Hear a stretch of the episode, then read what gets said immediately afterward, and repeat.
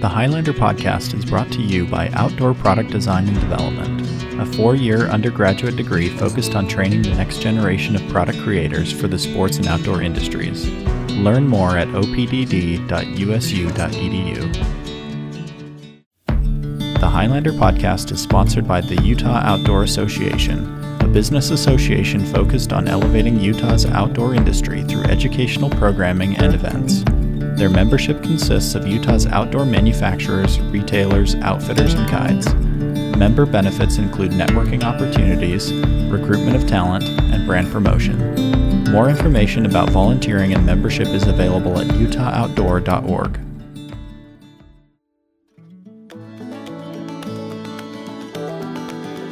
On this episode of our History of Gear series, we talk with former president of the North Face, Hap Klopp. We talk about his role in building the company to what it is today, the innovations they brought to the industry, and his motivation to build a company to change the world. This is Chase, and joining me today, I'm honored to have you here, Hap Klopp, former president of the North Face, and really the North Face that we know and love. I think you can trace back to Hap's leadership and your tenure with the company. So I really appreciate you taking time to go through the history a little bit, your experience in the industry, and maybe we'll touch on kind of your thoughts of where the industry is at right now. But thanks for taking some time. I really appreciate it. Well, thank you, Chase. Glad to be here. Hope I can add something of worth. Well, I'm sure you will. I mean, just in the little bit that we've been talking, I've already learned so much just about your experience in the industry. But as I was mentioning beforehand, this is a part of our History of Gear series, and we're really just trying to document the history of this industry that I think we both love very much. And I just want to, get on the record. I know it's been written about and you've been on podcasts talking about your place in the industry, but wanted to cover a few topics today. And maybe going back to how you got into this industry and why the outdoor industry. I mean, the outdoor industry back then, when you got into it, isn't what it is today. What was kind of the state of the industry and what was your introduction to the outdoors? Well, my introduction to the outdoors is when I grew up in Spokane, Washington, and that's what you did one weekend. So it wasn't professional sports or anything like that of note. And it was just natural to go out. So it was something that I was always comfortable with. And ultimately, I decided I ran a family company because my father died while I was in school. And I decided that having run that, I was going to sell it because it was wood products, made windows and frames, sash and door and things like that. And it didn't look like our company could compete with the companies out there. So while I applied to go back, got a Stanford MBA. And while I was getting the MBA, I ran the company and negotiated the sale. And at the same time was drinking some beer, which was what I was good at. And so I decided that what I would really do was focus on, once we'd sold the company, was focus on getting a job that would be meaningful and that would incorporate many of the ideas which I had, which was, I believed in sustainability. I didn't believe in planned obsolescence, which was the nature of the day. I believed that women should be paid the same as men. I believe you should hire people irrespective of where they came from or what their sexual persuasion was. I didn't see that in a lot of businesses, but I wanted to find a company doing that. And I had the foolish belief that somebody would ask me to run their company because if I had a Stanford MBA, if I had run a company for a few years, I was natural that somebody would pick that up. Well, nobody did. And I had a few interviews with large companies, Procter & Gamble is one that sort of sealed the day, that convinced me that they weren't doing any of the things that I wanted to do. And so what I said is, well, if I can't work for anybody else, then I need to actually start a company of my own or develop a company of my own. And I would do it around something I know something about and be able to develop it. And so a natural was the out of doors. And there were some companies at that time were developing that way. So after I finished my MBA, I did a little bit of consulting while I was developing a business plan. I worked for the Ski Hut for a while and helped them through some financial problems they had and then tried to go develop this plan and move forward. What I concluded as I developed my plan was what we were thinking about was going to be quite different. It was going to be disruptive and evolutionary. And as a result of it, I didn't know how long it would take until others would pick up on the idea, because new ideas that are novel are not adopted instantaneously. So what we decided to do was acquire a couple of stores that would give us some cash flow. And those stores were the North Face, started by Doug Tompkins, and they hadn't grown very much. I mean, we thought it was big at that time, was 300,000 in sales. And it was primarily downhill skiing. And so the idea was we take those stores, sell some of our own products, sell other product that existed, whether it was pitons or climbing ropes, or whether it was day packs from Europe or whatever. And gradually, as our line developed, we would be able to build the company around it. And we opened up a third store right away and made the back half of it into a manufacturer. So the name was there. We had to develop a logo. We had to develop a product line. We had to develop all those other things, but that was the idea of what we were going to do. And then coupled with that is I believe that what we needed to sustain it was a brand. And we developed a brand the way I always develop brands, still do today in the consulting where I help people out, was basically the idea of finding three words that are the ones that cut across everything you do, so that every time you touch somebody in the outside world is touched in the same way with the same concept and thought. And those three words that we had were disruption, quality, and triple bottom line. Triple bottom line being an equal commitment to profits, the planet, and to people. And disruption was we took materials from the Vietnam War and we applied them to general camping. We took aircraft aluminum, made tent poles and back frames, and we took parachute cloth and made sleeping bags and tents and some really funky clothing, and thereby lightening the load. And then we constantly would do that in terms of materials. One of the first to utilize Gore-Tex, and contrary to the popular thing, if it's waterproof breathable, we liked it because it allowed us to make ski gear for some of the extreme skiers that wanted slim-fitting gear that wouldn't have a lot of air going through it. It didn't keep them totally warm, but you know the primary thing it was cooling them off was the high winds that they had. And to do the acrobatics they wanted to do, Scott Schmidt, Egan Brothers, whatever, they needed something close-fitting. So Gore allowed us to do that, and then we took it into the waterproof breathable categories as well. And likewise, then when our tent sales slowed down, I went to Buckminster Fuller, who is this philosopher genius that I knew through some of my friends, who developed the concept of geodesics and whatever. And I said, Bucky, you say that geodesic structures encompass a maximum amount of space with a minimum amount of materials. And that sounds like a backpacking tent. And he said, yes, it could be. And we asked him, you know, would you design for us? In my time changing the world, but if you put a team together, I'll mentor them and we can do it. Well, we had people who loved Bucky, who followed in one person, Bruce Hamilton, actually taken a year off to follow him around the world. Mark Erickson loved it. We're located in Berkeley where there were a lot of people that got into it. So we revolutionized that way. But the disruption was not solely in the concept of product because our business model from day one was novel. We were omni-channel, which today is pretty normal. But at that time, it was heresy. People said, well, you can't sell through your own stores and sell wholesale. And we said, well, we can. We had our own catalog, which is a forerunner of e-commerce and whatever. So we're omni-channel that way. We ultimately ended up having an employee stock ownership plan where every employee owned a portion of the company while we ran it. So we were disruptive in that way. And then quality, we underscored it by basically having a lifetime warranty, which I believe was the most environmental statement that existed out there.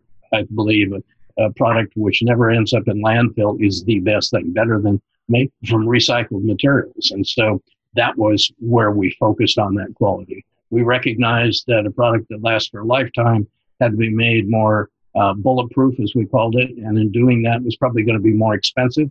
And the materials we were choosing more durable than others that are out there. And it precluded us from certain areas where we could go into it. I mean, the story that I tell people, which most people don't realize, is we didn't sell a lot of day packs. And the reason we didn't sell a lot of day packs is sometimes they were school packs and whatever, Our products were designed to last for a lifetime. The last thing the kid in school wanted was a pack that cost a lot of money that would last forever. They want a new one all the time, and their parents would want one that would be reasonable. And so we adhered to that, and that sort of precluded us from an area that companies like JanSport did, Eastpak did a good job, all of those. But because we adhered to these strategies through what we did, we persevered. And then our commitment to triple bottom line, I mean, the first thing, of course, was environment. Lifetime warranty is that way, but we backed many of the movements there. We sponsored the first trip to go up Everest that actually brought back more trash than they took there. We created a novel thing. I was worried that when we preached what we believed in, because in Berkeley everybody preached about sustainability and environment and whatever, but it didn't resonate as globally as you might think as it does right now.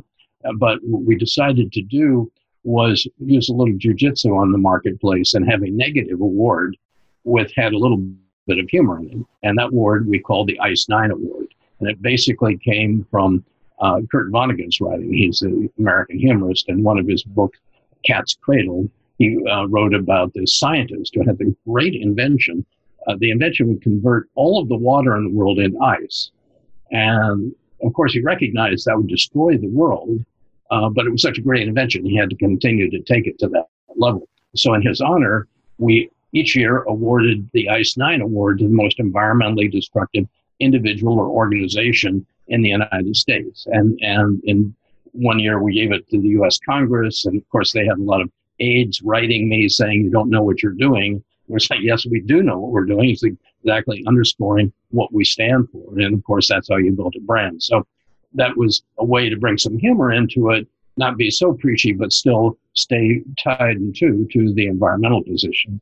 And we followed that on everything we did. We took strong positions. Anti-war position, we gave over 1,000 tents for people that marched all the way across the United States. And that was a big thing for us. We couldn't afford it at that time, but we couldn't afford not to. And then our hiring practices were such that we did the things which I didn't like other people not doing. We hired and paid the women the same as men. We hired people that are respective of where they came from. We spoke 14 different languages at all times, languages or dialects, so that people from wherever they came could work for us. And we hired people who are gay. We didn't care. As long as they're the best people in the world, that was what we did. It seems like so much of what you're doing is kind of, I guess, in the outdoor industry, it's what every outdoor company seems to strive for, right? And is it as a bare minimum in a lot of cases for the brands right now? And you were doing this in that 1966 is when the North Face started, but when you came in and bought them out was 68. I mean, incredible that you were leading in these areas. And we're still, people now are. That's the bare minimum of what people expect. Well, we believe we were going to change the world.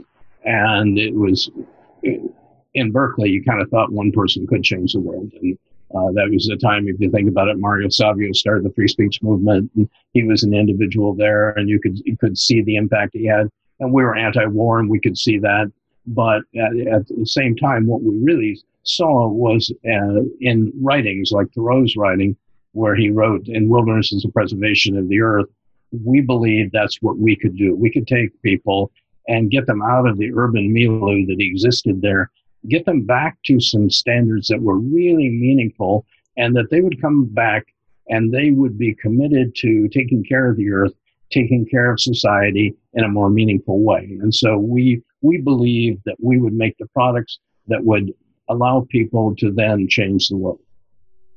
That's an interesting theme I see in a lot of the companies that we've, the histories that we've covered in our previous episodes. Jerry Cunningham leaving the East Coast to go to the mountains to start an outdoor company, and his professors thinking that was a crazy idea and that he would never be able to do that. Even on a small scale, we talked about Rivendell Mountain Equipment or Mountain Works, Larry Horton, going to the Tetons, right? And building his own Lord of the Rings fantasy, right? Mm-hmm. And building a company at the base of the Tetons, right? This kind of idea of escape. How much of a theme do you see, you know, in previous companies, in the founding of the North Face, this idea of kind of an escape? Well, a lot of it is an escape. You know, I think we were trying to get away from what existed there. I wouldn't say that Berkeley was, we were more taking people up to Yosemite or moving in that region rather than totally walking around Berkeley in our gear. But the type of people that congregate in some of those areas, whether it was Boulder or Seattle or whatever, one, constituted a pretty good market. Two, constituted a great group of people on which you could draw to develop a company because people of a like mind. It isn't that you go out and try and convince dyed-in-the-wool business people who are working in standard ways to come join your company. You really had to find people who got it, who understood what we were trying to do, understood the value of the outdoors, understood what that stood for, and saw it as a calling as opposed to just a job. And we often joked about, you know, we were the last resort of employment for many people because they didn't fit anywhere else. So, you know, when they found us, they were happy to work with us. And in Berkeley, you had a lot of those misfits. What were some of your inspirations when it came to product? When you were, you know, you came in, started working with the North Face, ended up buying the company. What were some of the products, other companies that inspired you or influenced you when you were getting into this space? The people who were dabbling in that area, some Ski Hut, as I mentioned, Dick Kelty, who was one of the first to use aircraft aluminum, making it into pack frames. He was right there and worked right next to the aircraft industry and developed it, and it was there. Certainly, when you see some things that Holybar did, Roy Holybar, in terms of, you know, they were way too big and heavy in terms of down. You didn't need them for where we were sending people, but they were great products. That was an inspiration that we saw out there. Even the idea of Eddie Bauer, where they were making jackets for the military in the Second World War that existed out there, that was really inspirational, that what we saw. And I would say that as time evolved, you're inspired. The whole industry fed on one another. It was more of a non-Malthusian thinking that existed in the industry at the outset. Now it's a little bit different, and people are more competitive, but we always believed the philosophy that I had, the difference between pie slicers and pie enlargers. You know, the pie slicers think the pie is finite, and what I get, I take from you, or conversely, what you get, you take from me. The pie enlargers are people that believe that if we have great ideas, the market's going to expand for everybody. And that's what the industry was about. So there was a lot of camaraderie, a lot of sharing. I mean, I can remember times when we ran out of goose down, and we'd go down the street to Sierra Design, and they'd have some. Or conversely, we'd give them that, or if we needed excess materials and there wasn't any webbing around, or YKK had run out of providing zippers, which they did on a regular basis, people would share. Again, that may be tied a little bit to the calling that we weren't just trying to develop a business. We were trying to alert people to a way of living that we thought was going to change the world.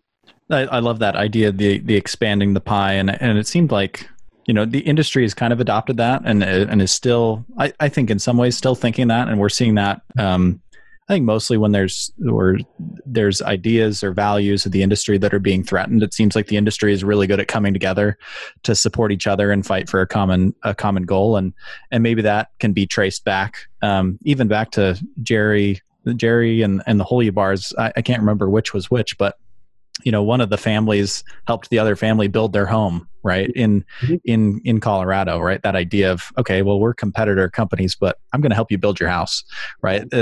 And maybe there's something that can be traced back to that whole idea of collaboration and expanding the pie. Can you speak a little bit to the influence of, you know, we can see this in different regions of the country, especially these hot spots of gear, whether it's Denver or, you know, Denver, Boulder, Seattle, California. You know, what impact did the Ski Hut have on the industry? I mean, how significant was that? You know, obviously for you, that was significant, but how significant was that for the region?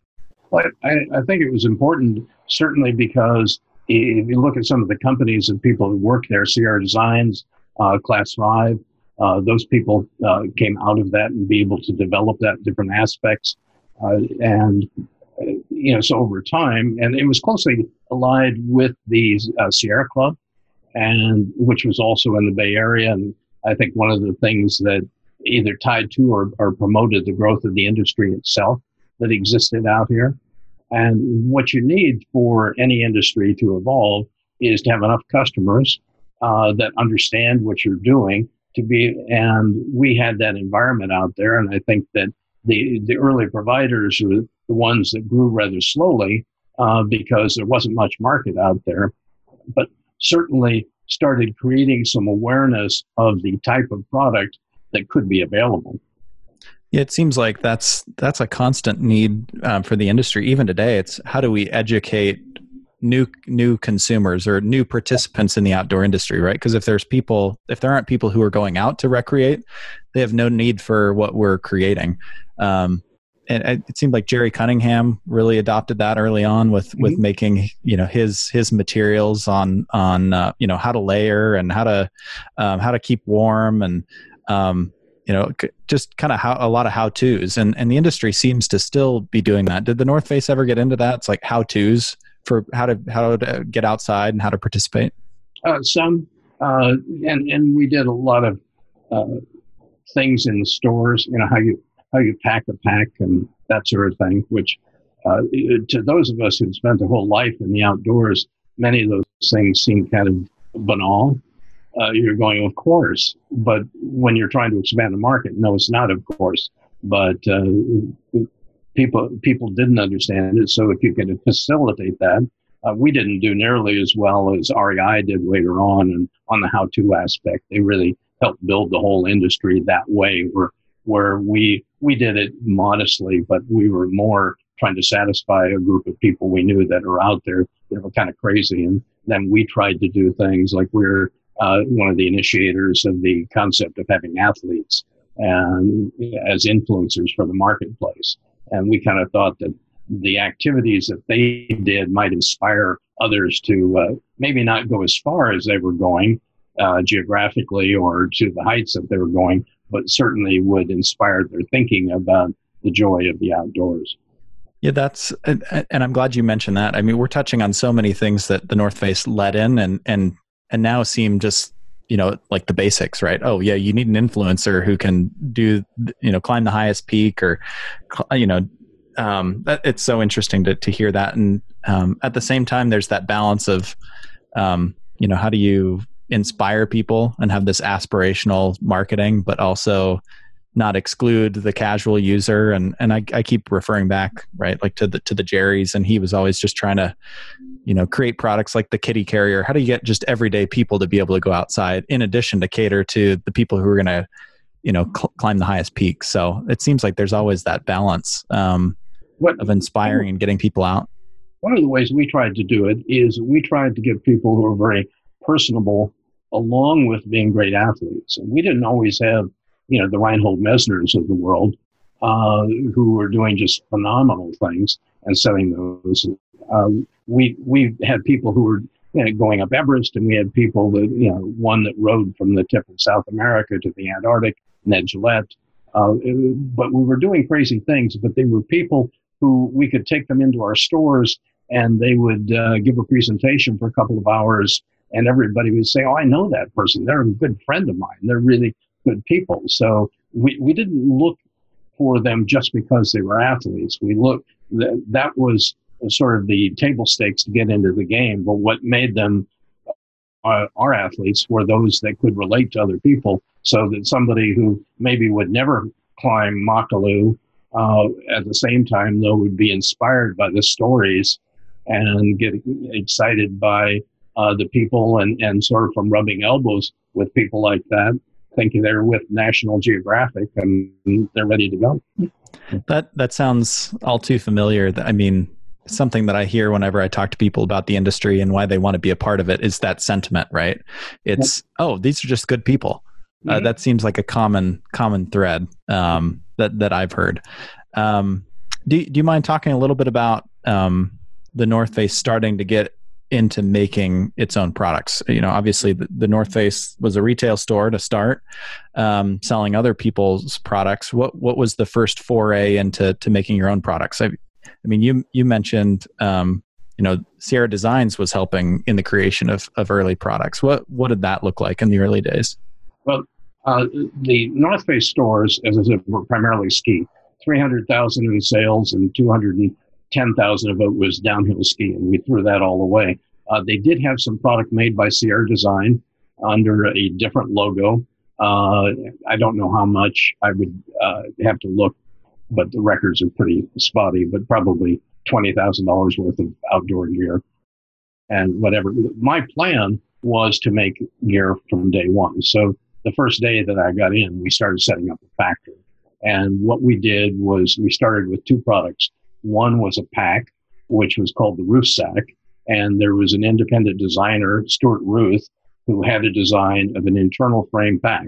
It was not external frame, which was Kelty, and it was not no frame, which was a lot of product out there. It was a way to carry a lot with an internal frame pack, which would allow you to access it with a lot of space inside. So that was a differentiated pack that we were going to do. And then simultaneously, we made sleeping bags. So those were the first two products we had. And when we went around to try to sell them, as we guessed, a lot of people didn't get it. That Jack Gilbert, who joined me at the start, somebody I knew from Stanford, but he went out on, he was a great salesman, he went out on the sales tour of the whole West Coast, of every sporting goods store, and came back with one order from Portland, Oregon for 14 sleeping bags. And that was the start of where, you know, where we were. But we were selling, you know, that number weekly in our stores, which at the time seemed large, but it was not. And then we, as I mentioned to you before we went on this, we decided to, because we're going to have a lifetime warranty, that to sell these very satisfied customers again, they probably wouldn't need another sleeping bag for a while. What we had to do is make other products. So we moved into tents and clothing almost immediately, even though it was much more difficult to make four different types of products. But we didn't know enough about sewing to know how difficult it was, so it didn't daunt us. And we created all four of those categories within the first 18 months of where we were, but with emphasis on packs, internal frame packs, and sleeping bags at the outset. It's you bring up a really interesting point of, you know, just the business model in the outdoor industry. It can be challenging, right? And you can be faced with these this conflict, right? If am I just making more stuff that's going to fall apart and contribute to the deterioration of the natural world around us, or am I going to make good stuff, you know, quality product that's going to last a long time, but people are only going to buy one of those things from me, and I don't have a viable business model. At Don Wittenberger, who started the Yak Works and then went on to buy Rivendell and is keeping that going, he said that was always the challenge for them, right? It's like we made good stuff, and so people didn't come back to us. They only did one of our packs, and so it was really tough. How did you navigate that? You always found complementary products to, you know, someone would get one thing, but then they needed to get other high quality items to complement that. How did you figure and crack that business model while also being true to this idea of we need to make good stuff so it doesn't fall apart and negatively impact the environment? You're relying on word of mouth to be able to get the word out there. So we always joked about the word of mouth. If you used a great expedition to the Himalayas as a promotion, how many people are they going to be talking to? 8 people on the mountain or whatever. So it's going to be kind of slow if you grow that way. But our belief was, first of all, that we needed to sell them other product which they would carry so that one individual who was satisfied would buy more from you, but they didn't necessarily replace something that existed out there. And so that was one approach. The second approach was that we tried to use influencers that were telling worthy stories that would make people interested in good product and where they were going. And even if it was beyond the individual aspirations of the people going out there, it was pretty interesting and worthwhile hearing those stories. And so they'd be armchair travelers. They would be reading National Geographic. They'd be thinking as they were going out to the Sierras that they were in the Himalayas or whatever. But we believed by using influencers that people would listen to, it was there. By facilitating a movement into other products, it was there, and then promoting that with people. And then by building a brand. Most companies in the industry didn't build a brand. And what they did was build a product. And from day one, I wanted to build a brand. And so I had the concept of how you build a brand. And everything we did was designed to sell the same basic functional aspects of what we were doing. There were three words we used that everybody came back to, and we constantly talk about them: quality, disruption, and triple bottom line, that we would use to develop our business. In doing that, every time we touched any point, whether it was a vendor that was supplying us, they knew what we stood for, whether it was a customer, they understood maybe why our product was high priced, but if it lasted forever, it was really value, not price, that existed out there. Every employee that came in knew what we stood for. By doing that, the impact of our brand reached a lot of people. It wasn't a shotgun approach. They saw very clearly, and some people said, well, it's not for me, I don't do that. And they joke, and the only time I go camping is when I'm at the hotel. I go to a motel or something, and you'd laugh and say, okay, you're not for us, but the others that were there. But by building a brand, by having a product line that covered all of that, and by using influencers, we were able to get the story out. And then we use storytelling to be able to go on, because stories or parables has been used forever as a way to actually convey something. So by creating these stories about what you're doing, true stories, but stories that were out there, you would allow people to tell others about theirs. So instead of just talking about a product, the story would be what they would reiterate. And of course, it becomes more powerful the further out it gets from you. Everybody's thinking you're a homie if you talk about your own product, your own story, but the second person, third person out there telling it, it gains credibility. And if it's crazy enough or wide enough, and I'll just give you one example of that, but we were trying to show how we really cared more about our customer than anything else. And when you have a lifetime warranty, you have to either do a repair or replacement based on what you can do. And so we had a warranty department, and I always told them, make the customer happy. The faster you can solve their problem, the happier they're going to be. And it doesn't matter what you do. If it takes 3 weeks or 4 weeks to solve it, they're not going to be happy. But one day somebody came into our warranty department, and Aisha said, yes, what is it? And they said, we've been planning our trip all year long, and our tent has failed, and it's going to screw up our trip. We can't go. Well, where are you going to go and when? They said, we're going this weekend. I said, well, I have capacity. We'll fix it. And they said, well, there's one little problem that we didn't mention to you. It's not your product. It's your competitor's product. And she said, well, that's not a problem. They make great stuff, and we know how to fix it, and we have capacity. We'll get it done. They said, well, what's the cost? So there's no cost. We don't charge for warranty. And so they repaired it. People went out. They were happy. Now, they may have been scamming us, but the reality is, if they told that story or others told that story, it really underscored what we stood for and how we stood behind our products and the type of company that we were. And so that was part of the brand building, but it was also part of the education and rolling the information out.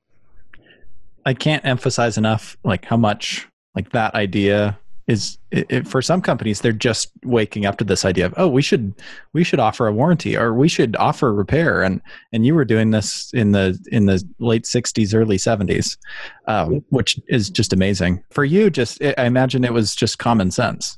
It was. And it was, what did we want? What the people that were going out hiking and camping, and whatever, what did we want in the way of a product? And we didn't want planned obsolescence. We didn't want all of those things. We want a product that lasted, a product that worked, a product that was designed by somebody that actually used it, as opposed to having lots of bells and whistles. It had what was appropriate for it. Can you speak a little bit more to the brand itself? It's different where you weren't there to create the brand necessarily from the ground up or choose the name or anything like that. But, you kind of inherited the brand, but you were able to create the brand and the logo that everyone knows and loves today and is so impactful. Can you speak to the creation of the logo and the new branding? Well, first of all, a brand is not a logo. A brand is not a tagline. A brand is not a name. A brand is all of those things that are reflected in that fashion. And the North Face was a good name. And we liked it because it represented the people who were climbers. It represented the North Face of the Eiger Mountain. And, the North Face is always the iciest and probably the riskiest And so to somebody who was a real user, it had a meaning, but also was easily remembered by anybody else. So we liked that. It was a good choice. But building a brand is about putting all these things together in a consistent way, told repetitively, persistently, consistently, and where everybody measures themselves against those standards in the company. So when we went forward, the first thing we did is they played around with a couple of ideas of different things, but none of them were what I would describe as very commercial. And so what we did effectively was, in day one,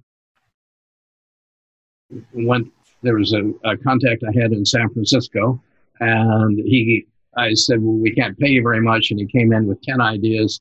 9 of them didn't work, and 1 did work. And we said, we got to get it on our product because we're making it right away. And so that's how we did it. We paid $250 for it. Now, Dave Alcorn, who did that, ultimately went on to become the head of corporate design for Merrill Lynch. So he's probably pretty talented, and we were probably pretty lucky to have that. But the idea was we needed a logo. We did that, and we put it on something as a way to do that. And then we attempted to immediately ensure that everything we did went against those 3 standards, which we said. Was it disruptive? Was it high quality? Was it done in a way of triple bottom line? Triple bottom line was an equal commitment to profits, to planet, to people. And by planet was environmentalism and sustainability, and people had to do with social causes and supporting them. We were the first company to get behind the AIDS movement, the knowledge there, because it was thought of initially as a homosexual disease, and there was a lot of dissing of people as a result of it, as opposed to attacking the problem. And so we thought by educating, taking a macho company, to talk about AIDS education, we were doing socially the right thing. And in terms of education, in terms of the profits, none of the people we hired at the outset had any business training. Yet 11 of them went on to run other major companies in the outdoor business, because I believe the way we did business, they were trained. I knew with the background I had run a business before, having a Stanford MBA, that I knew how to train the business aspect. And we were looking for passion in 2 categories. 1, a passion for the outdoors, and 2, a passion to change the world. If that was the case, then we thought they were good enough that we could show them how to do business. I could show them how to do that. We developed that over time with that training. They were brilliant people and able to do those things. But whether it was Jack Gilbert, who started Mountain Hardware, or Sally McCoy around Sierra Designs, and then later Birkenstock, Bill Werlein, who ended up running Patagonia International, or Missy Park, who ended up doing Title IX and starting it, Maggie Rybel doing company Life Gear, on and on. It was the training of how you do a business is something you can learn in business schools, or you can learn by reading books.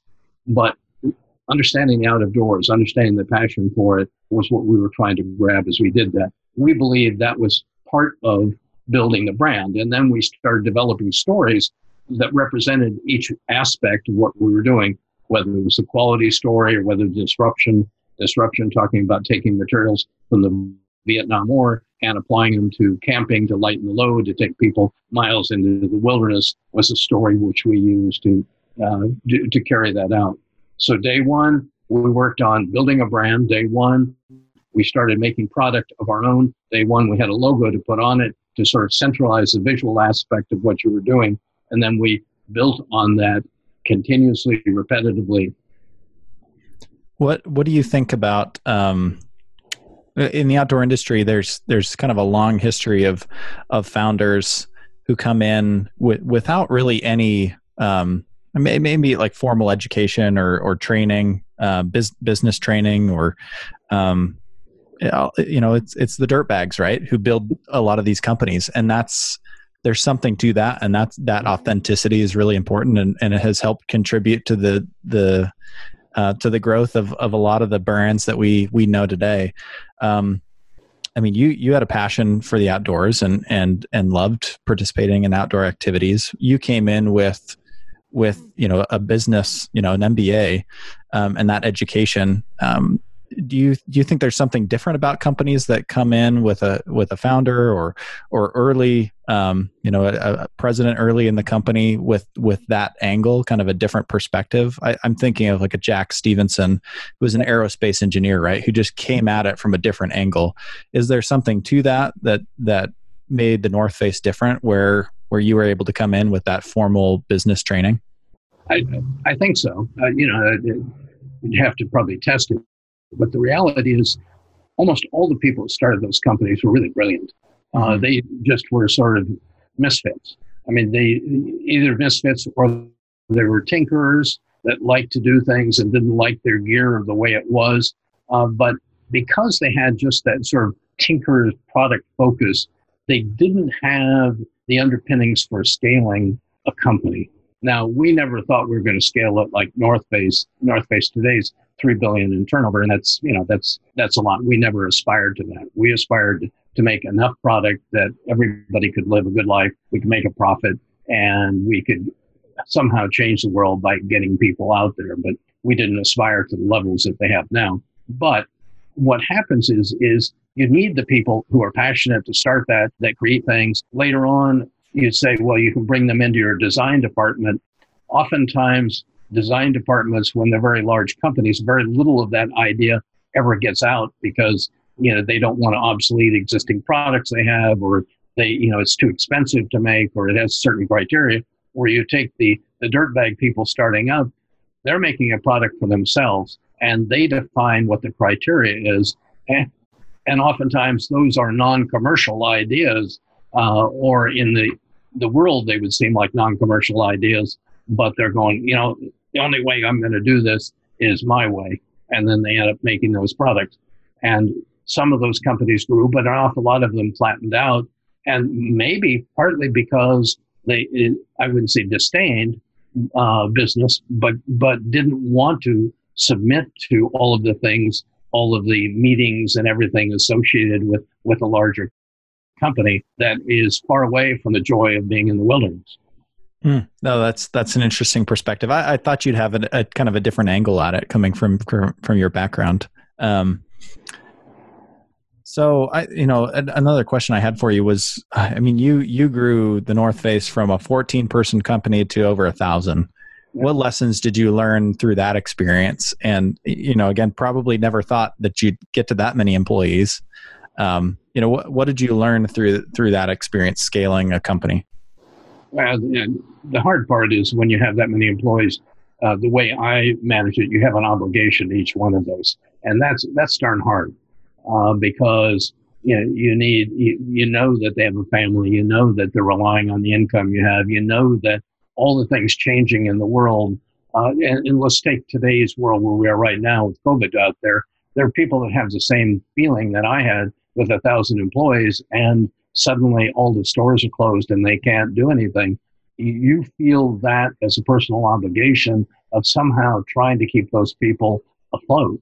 And it's very difficult to do. And so it becomes voracious in terms of its demands on you to be able to grow that company, because it isn't just the products that you're producing out there. But the other one, of course, was what I learned, what I believe, but I learned more and more all the time is every time you bring in a new employee, you have to work to make sure they understand what you stand for.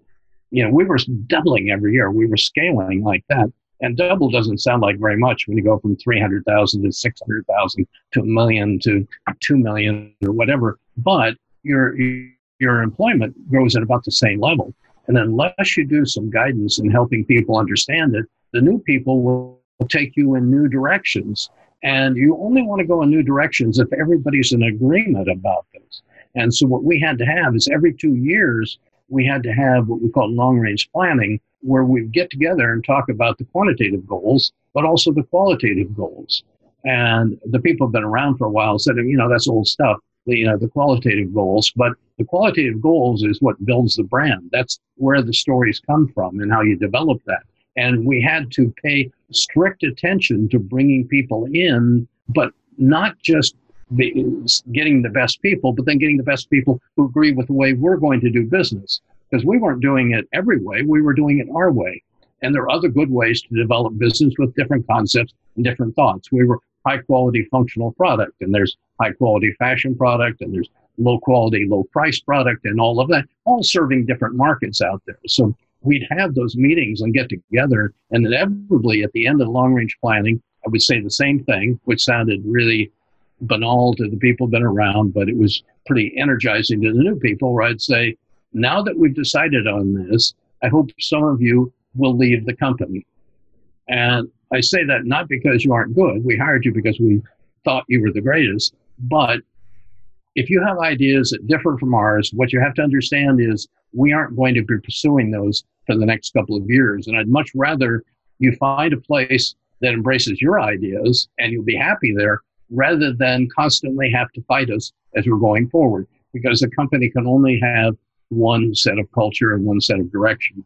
And people did leave, and some people actually left and then came back, and we were there. But that was the sort of thing that it could take on a life of its own if you didn't control it as you grow. And a lot of companies don't do that, and they lose their impact. Companies that do that, you know, and a good example would be Patagonia, that has the influence of Yvon Chouinard, even when Yvon is not in there every day, as he loves to say. But the influence of that is so strong that consistency is there, and they aren't going in a new direction because they have a new great employee, or they aren't going in 10 directions. What do you mind sharing a little bit about some of the key innovations, the key products during your tenure? You touched on the dome tent. Do you mind sharing a little bit about some of the origins of some of those key items and maybe some of the influence that's still felt by those today? Well, the products which we did the least amount of work on initially was all of the clothing. And we were sort of imitating the mountain parka that existed out there and some others. And it was only when some revolutionary materials started coming out that we really were able to develop things like the downfill jacket and the lightweight jacket and what you have. The biggest innovation was the geodesic tent we talked about, but that was a combination of things. It was not just the tent. The tent required us to come up with a new tent pole, because the way you bent a pole would impact the amount of stress that was out there. So we had to go out and find purveyors of materials that might fit there. And we ended up striking a relationship with Easton Aluminum, which till that time had been making arrow shafts and baseball bats and poles for ski poles. And we went to them and said, this is our idea. They developed that idea. So we actually worked with them to be able to come up with it. Otherwise, you wouldn't have been able to have a pole that would bend in that radius and that thinness, and it would go out there and develop that. So that helped us move in that direction. As we were talking about trying to develop some of the clothing we had, then we started looking at new materials that existed out there that really did it. And initially, we went to a zipper in Switzerland. It's called Opti, which was a coil zipper that allowed you to go through curves without any teeth splaying, which is a really unique way to go out there. And we had to invent that way. They made it that way, and we found that its application was really good, where a tooth zipper would not act in that same way. So if you tried to put it in a tent, or you tried to put it in clothing where you're going over shoulders or whatever, that wouldn't exist out there. So we started creating that. And then, of course, because there were so many uses, we really started working on the layering concept of working together and introduce those products. So we'd have a shell jacket, and then underneath it, we'd have a base layer. Later on, mid-layer came up, but it was really kind of the two. Well, finally, when we got into the mid-layer, and we developed the Denali product, which to this day was the hero product that they had out there. It really was one of the quintessential examples of what you need on a product which could be used as a mid layer, or in other weather, you could use as an outer layer as long as you didn't worry about the wind coming through it. And then, of course, the application of Gore-Tex helped us really apply a lot to our products. As I said, initially allowed us to get into skiing and to make a jacket which was sort of windproof, so we could do the people like the Scott Schmidt and the Egan Brothers, who were initially up at Yosemite doing all these acrobatics. They could do that because it was a close-fitting garment. But then we worked with them to elaborate on making waterproof, breathable garments that were made with the Gore-Tex benefits that existed out there. and developed all of the aspects there, worked with them in their labs to make sure that nothing would leak on the product that you had to be able to develop them. It seems like a lot of people think that innovation, you know, is the invention of a new product entirely or a new product category, or but it seems like more often than not, it's the creation of a new process.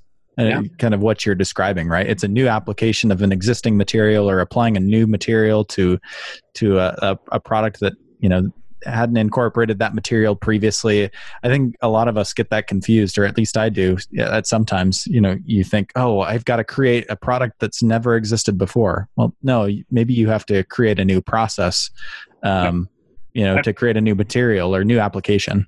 Your observation is good, and I think it's connecting a lot of dots. And some of the great designers say, well, gee, if I could take that and apply it here in a little bit different form or different color or different whatever, that would work pretty well. As I said, when we used the tent poles, we knew what we needed in the way of a pole didn't exist out there, but we kind of knew where it was going. But we could not have afforded, nor could have anybody else in our afforded to develop all of the aluminum capability to be able to do that. But there are others working there with similar technology and concept. So by marrying the two and bring them together, it's really how the design would work. And it's sort of outsourcing. I mean, even when we had some problems with the tent poles because there's stress corrosion cracking, we went to the University of California and they said, well, you know, we've seen this before in airplane wings. And so by utilizing some of that and then going to Bucky Fuller and talking to him about his ideas. So it's a collaboration of those ideas to be able to come up with what it is. The concept, of course, is unique of putting them together, but trying to, in an industry as small as ours, and even today as small as it is, you can hardly afford to develop all of the materials all the way back to come up with an entirely new concept. Maybe you could do one aspect of that, but the rest of it, you're going to have to rely on bringing in disparate materials or disparate processes to be able to produce it, or you're just not going to be, you're ever get to market. You'll have the greatest idea and it'll never be there. Yeah, I think of again, a Jack Stevenson of Warmlight, right? Coming with an aerospace background and being able to innovate on the A-frame tent, right? Everything had largely been A-frame, and then being able to introduce an art, you know, the elliptical arch, the tunnel tent, that was more aerodynamic. You know, that only comes when you come from a different discipline and come at it with a different perspective. And I think that's part of why I asked you from a business perspective, you know, what are some of those different perspectives that you came with, you know, having slightly different training than most. So one of the things that I always tell people is all of the great ideas come in the valleys between disciplines. If it's the same people talking with the same people all the time, you won't have breakthroughs. But you get two people with different backgrounds and different approaches, and they start talking about a problem, and they both realize they're working on that problem from a different perspective, and together they could come up with something entirely new. And so it's a real tribute to development to be able to somehow get people together who talk with different languages and have different attitudes and different approaches to be able to sit down and talk about a common problem and then come up with a solution. But when you do that, you really can have some breakthrough product. Well, I'm going to jump ahead a little bit. I mean, to kind of mid '80s is when the company ends up selling, right? It was 1988. 88. What went into some of those decisions and that decision ultimately to sell the company? Well, I would attribute it to having probably the wrong business model. The model that we had. Every time we grew, we had to raise more money. In the traditional way that the business was run, the business model, you could only grow 20% a year in internally generated funds. And then if you went beyond that, you either had to get more support from the bank or equity, and you kind of go back and forth, more bank and then more equity. As a result, we were constantly, we were doubling every single year. And so we were constantly looking at fundraising. And a real fundraising, as you get larger in company, takes you about 6 months to be able to accomplish it. Well, So every 2 years, I was spending 6 months basically fundraising. And when you bring new people in, some other people want out, then you've got, just like you have to get your employees on board about what's the right way to go and what do we stand for, you have to do the same thing with investors that you're bringing in. And not everybody agrees, and you got to get everybody on there. So now you're spending 6 months trying to get the funding done, and then you're spending another 3 months trying to get them aligned with what you're doing, and you're almost on to the next one. And so it ends up with a lot of time being spent on things which are either negative or friction or arguments or doing things that we never wanted. And, you know, I never wanted to be an investment banker. And after I did one fundraising round, which raised $10 million, and $10 million was big for us at that time. In today's world, a lot of people don't think that's so big, but it sure seemed like it to us. But one of the people on the board came to me and he said, Hap, you've accomplished it. You're doing what you said. But, you know, you'd also said that, you know, when it wasn't fun anymore, you're going to get out of the business. And it sure doesn't look like this is fun anymore to be able to do all those things when what you really want to do is train people and develop new products and spend times outdoors. And, you know, instead you're being a poorly paid investment banker.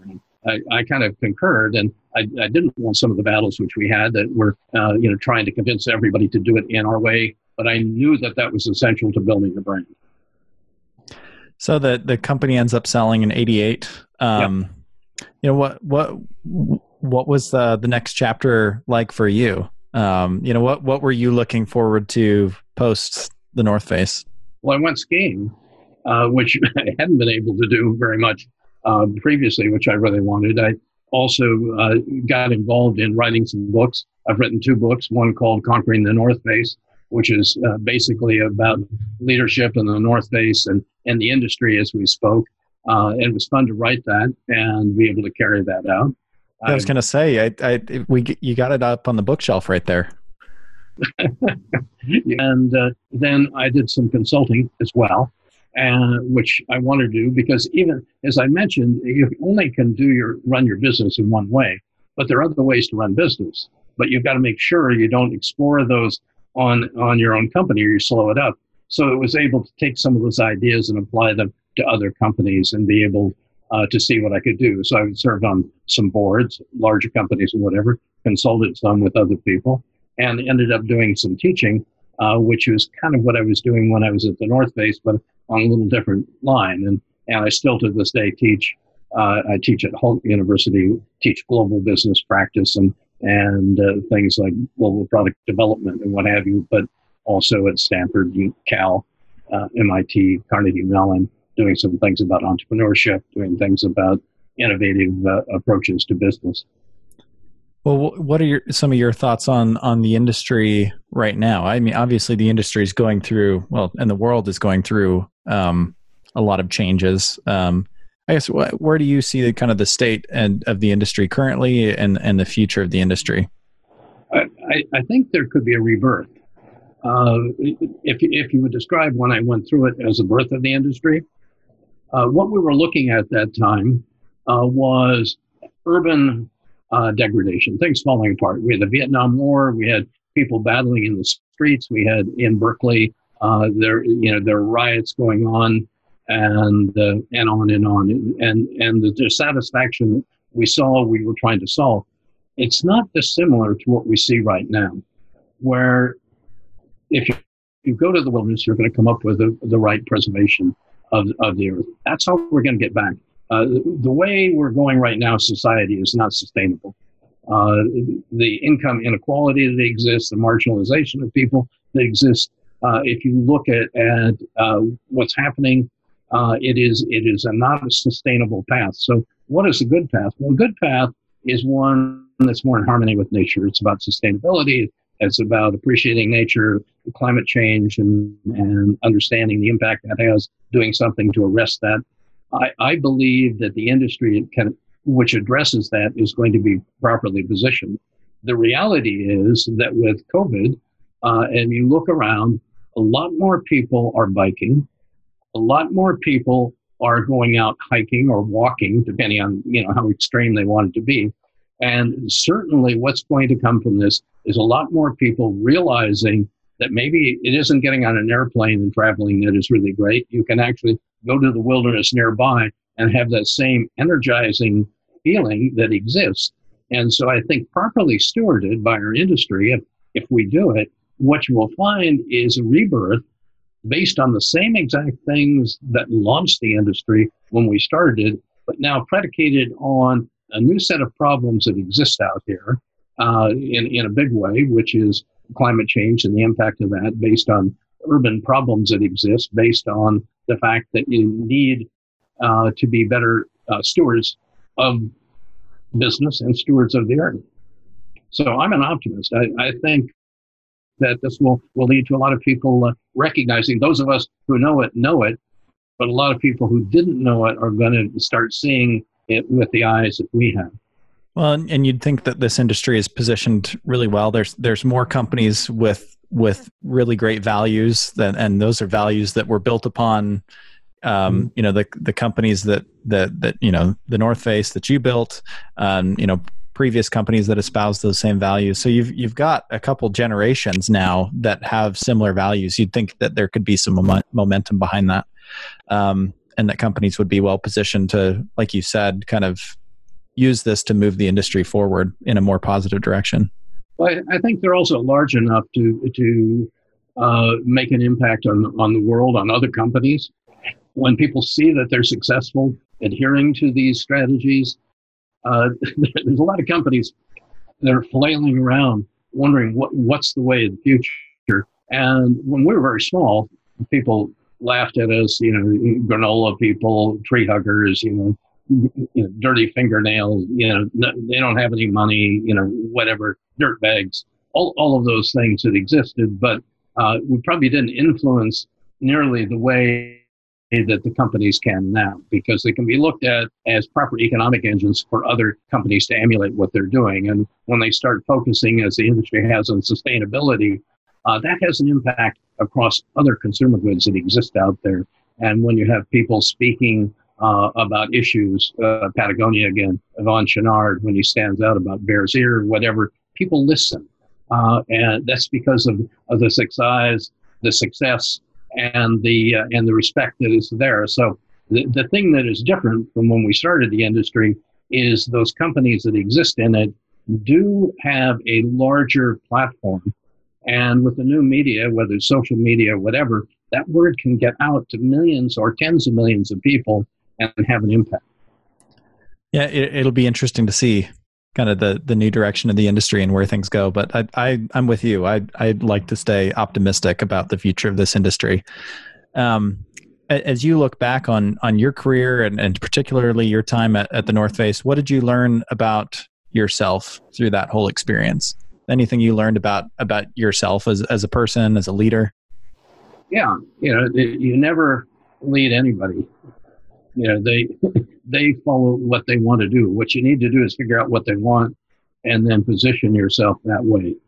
People are great, but despite the fact that you think that you know what they want, unless you ask them, you don't learn very much. And the other thing is that people don't hear what you say. They only remember about a third of it, no matter how good, how articulate you are and what you present. What people remember is a passion that you bring to what you're doing. And passion is what speaks when you're out of the room. And if you're trying to motivate a lot of people, count on the fact that they want to know if you're really going to be there, if you're really what you say, or if it's just a game. And people are pretty good at reading whether it's true or not. And so if you're truly passionate, it comes across to them. And if you're consistent, it comes across to them. And that's how you build a team. I love that. I think that's a great place to end this, but you've been really generous with your time, Hap. Thanks for taking time to share your place in the industry and the impacts and the legacy. I appreciate you just taking some time to share. Pleasure. Thank you, Chase. Of course. Thanks for listening to the Highlander Podcast. Subscribe and listen for more outdoor stories and content wherever podcasts are found, on highlanderbag.com. and each Sunday at 4 p.m. on Aggie Radio, 92.3 FM in Cache Valley.